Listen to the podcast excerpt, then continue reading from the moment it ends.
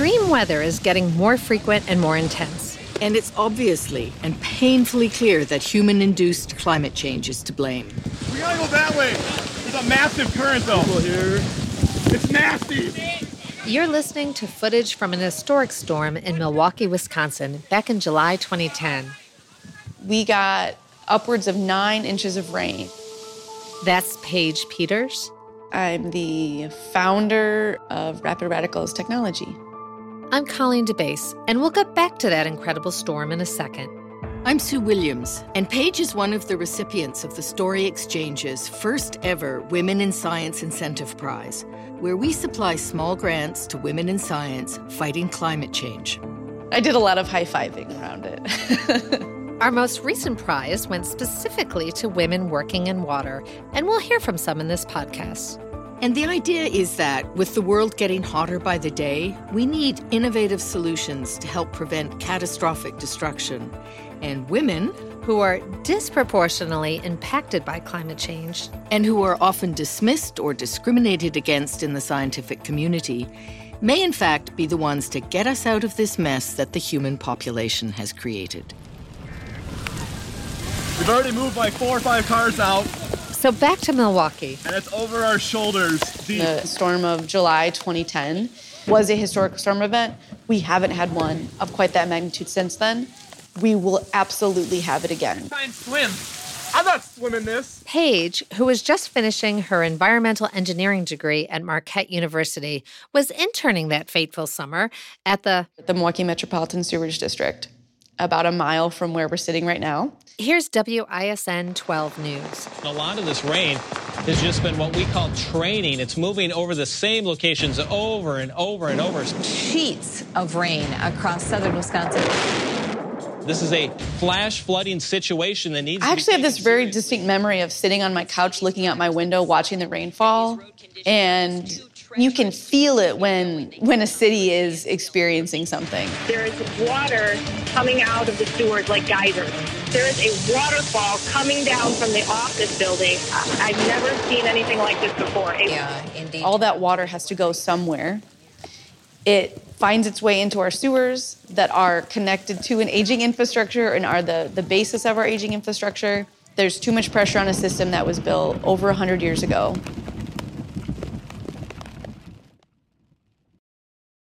The assessment of damage after the storm was part of Paige's job. And there was a lot of it.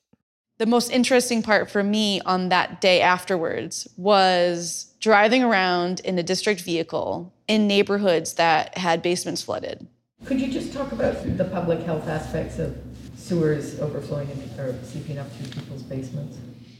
When we have these large storm events, we worry about two infrastructure failures. One of them being this sewage that's mixed with rainwater discharges into lakes and rivers.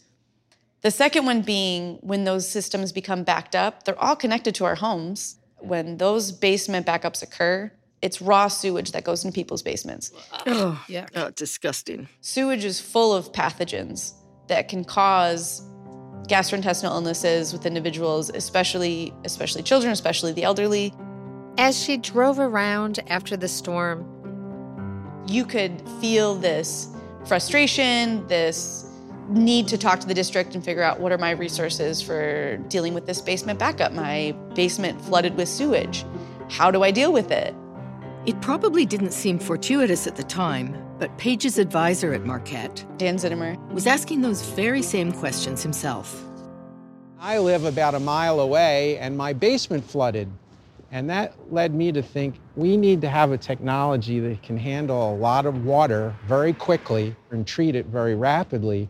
He started musing on this idea. There has got to be some technology that is capable of treating water in less than 30 minutes compared to the 8 to 14 hours it typically takes.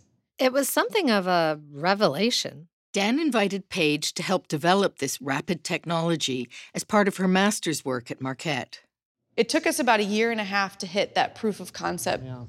Well, let's hope it happens. Let's keep working yep. on it. Sounds it good. was truly capable of effecting the change that we wanted to see for this industry, for infrastructure, for wet weather treatment.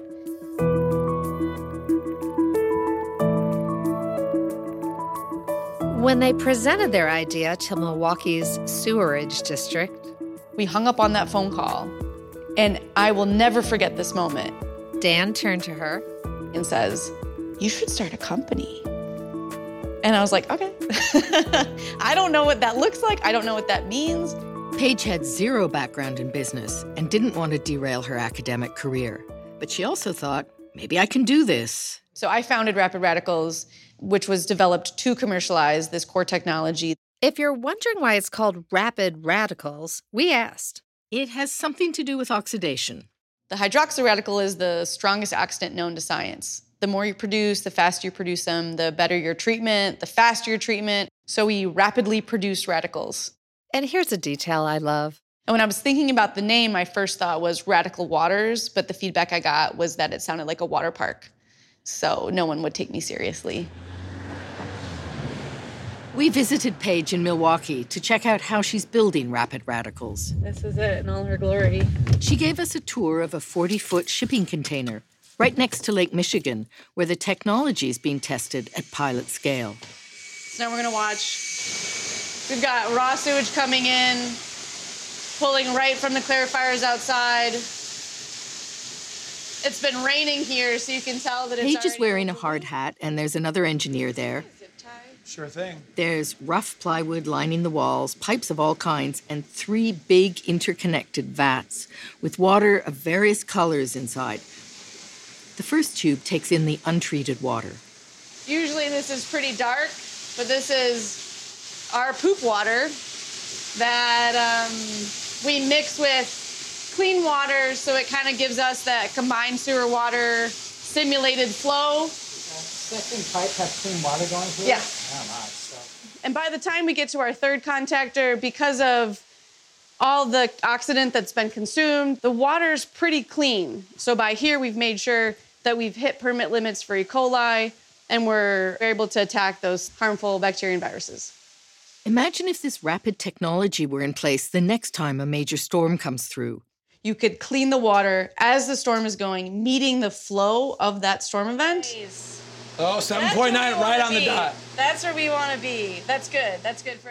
Paige hopes her system will someday be used by utilities across the U.S., although she's initially focusing on the Great Lakes. She's raised about $1.4 million in funding, thanks in large part to the National Science Foundation's Small Business Innovation Research Program. Rapid Radicals now has four full time employees, one intern, and a student research team at Marquette.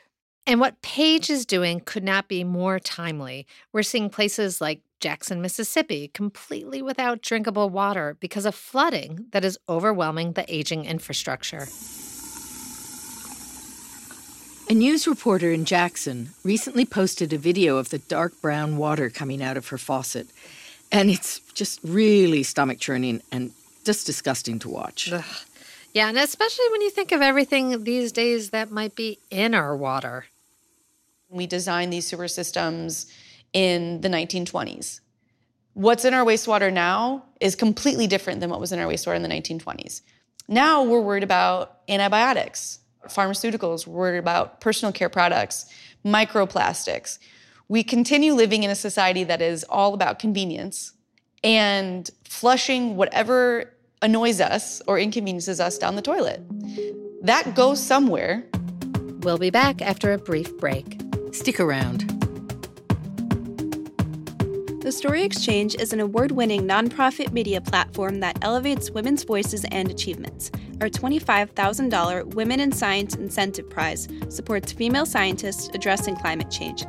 Find out more at thestoryexchange.org. We're back, and we're talking to innovative women in science working in the field of water.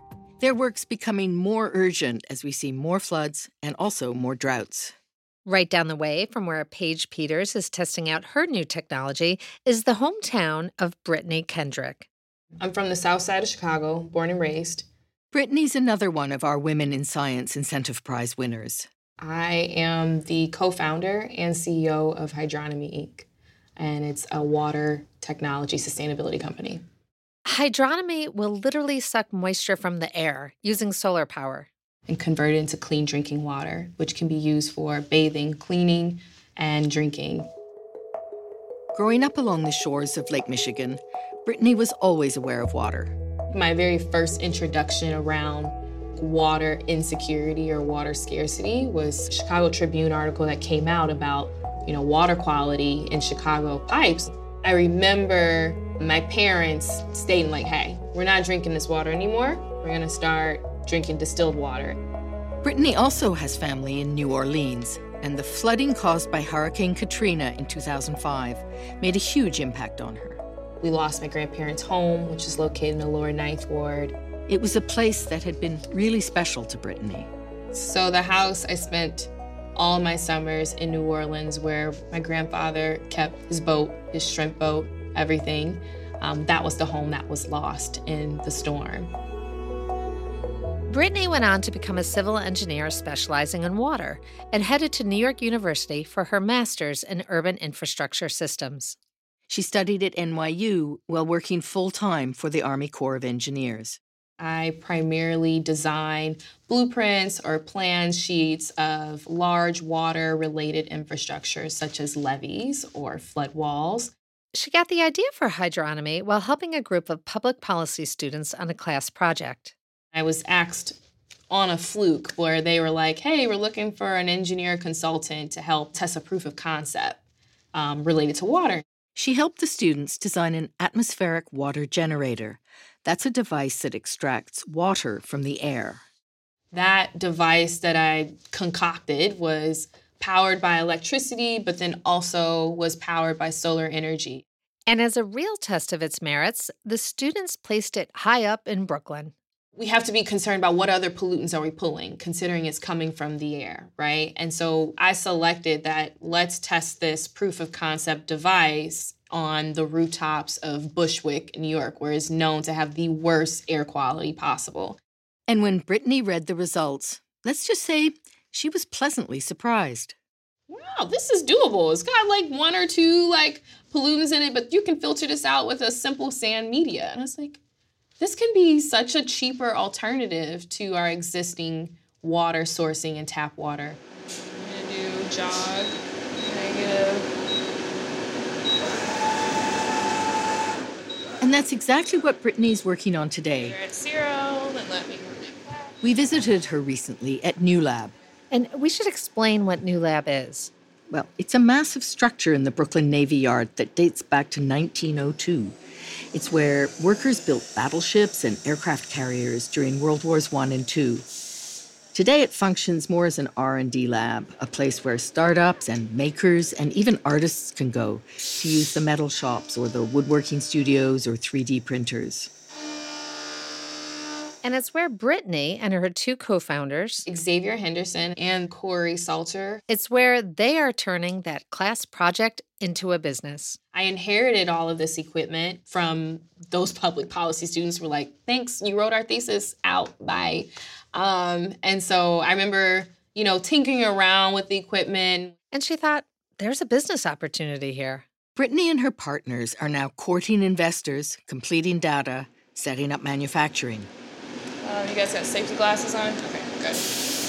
I can talk now. Yeah, you could just be over there and just tell us what you're doing it. Uh, okay. A little bit. So, for the Hydronomies um, device that we've created, that is patent pending, and we're doing like sample testing on what the exterior shell will look like, what type of material is best, what is the uh, artistic or aesthetic features that we want to apply the units so right that now, Brittany and her team are designing will one day, they hope, be used by single family households. So it allows families to generate and source their water on site at their homes with an off grid um, technology device. And are you making enough water, well, for a family of four to take showers? The device that we're building here in New Labs is expected to service a family of four at its current water demand, which is about 300 gallons a day. What? I know. it's enough moisture in the air. yeah. Really? Yeah. Wow. Wow. It's incredible. It really is. And Even better, the goal for this technology is to be more affordable than what you might pay through your local utility. COVID 19 taught us a lot about how people are not able to even afford their water bills because of, you know, being out of work and whatnot. And it also aims to solve problems of water quality and environmental justice.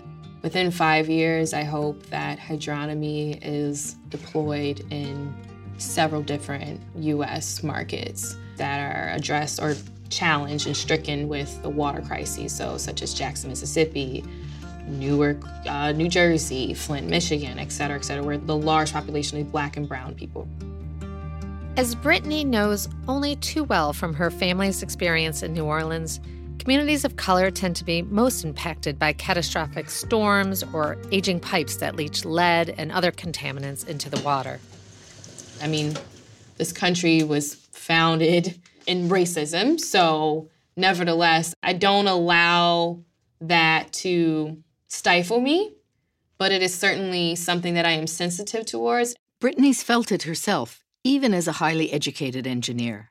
Being a woman, and not just a woman, but a Black woman that is working in STEM, it is incredibly difficult because, one, I'm prejudged about do I know what I'm talking about? Do I have the competency level? Do I have even the access to the networks that I need to support me? You good on the Z? No center Z or center on everything? Okay.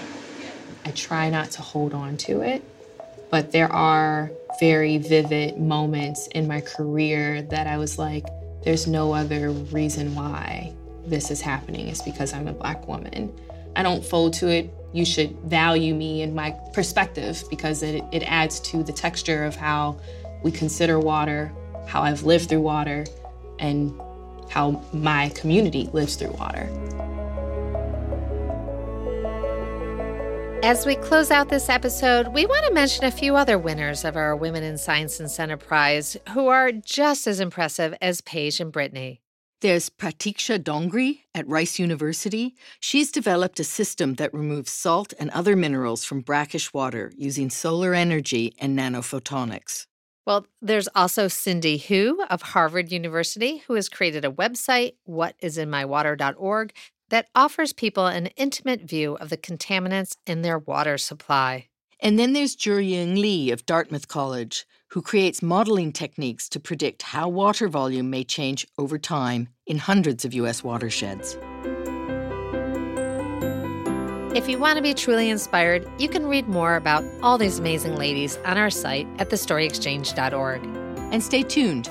We'll soon be announcing the winners of this year's competition, where we're looking at women trying to improve air quality. We thank Paige Peters and Brittany Kendrick for sharing their stories and for doing this important work.